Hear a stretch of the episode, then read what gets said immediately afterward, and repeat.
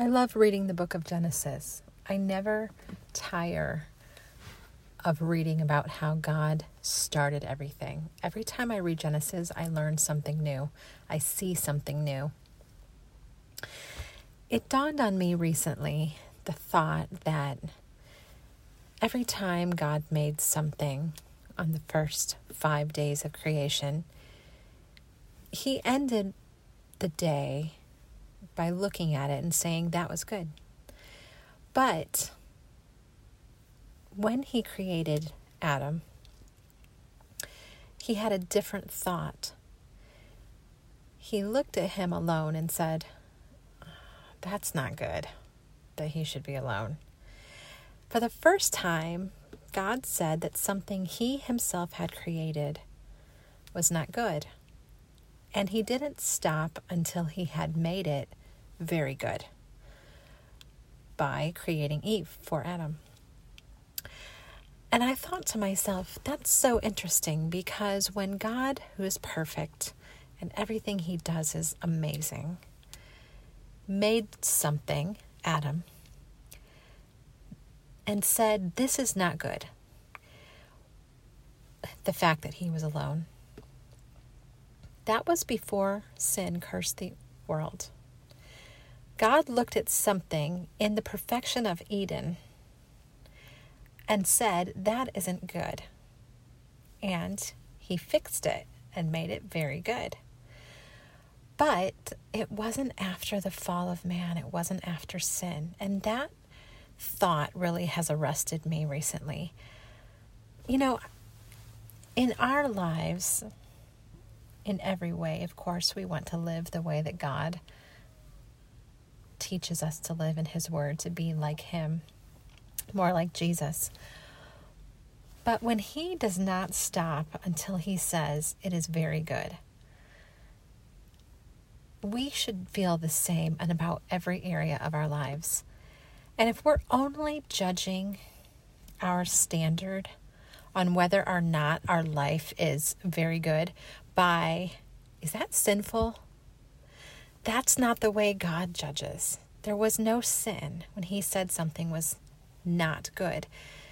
He just knew that there was a much better way for Adam to live than by living alone. And He made that happen.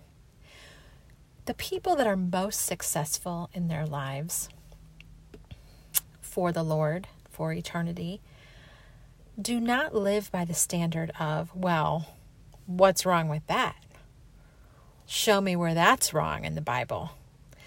That's just a very basic thing to stay away from sin.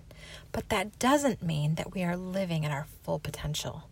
That does not mean that our life is very good or part of our life or something about our life.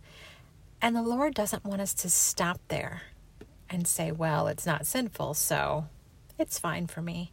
That's not the way we reach our potential for the Lord. That's for myself, just an example.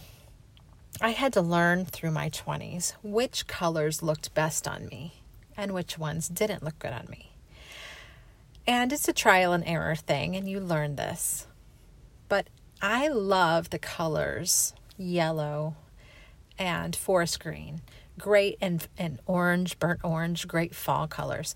Unfortunately, I cannot wear blouses or dresses those three colors because I would look like death warmed over. those colors are not good for me. Some people wear those colors and they look great, but I don't. So I have learned to buy things in shades of blue, red, pink, and browns. Those are the best colors for me. Does that mean yellow is sinful? No, of course not. And that is the example of how we should be in every area of our life. For me, if I drink milk or eat a lot of sugar, I do not feel well. Those things are not good for me. That's not across the board. So to judge ourselves by other people's standards for themselves would be silly because God made everything and said, This is good. But for Adam, something was different it was not good for him. And that is how we are going to reach our full potential. We don't judge it by if it's sinful. That's the very basic way to get it out of our lives. Then we can still have things that aren't good for us. We have to strive to reach our full potential and not stop in any area of our life until our life is very good. And that is different on an individual basis. That thought really has helped me this week to think through different areas of my life, and I hope it's helpful to you too.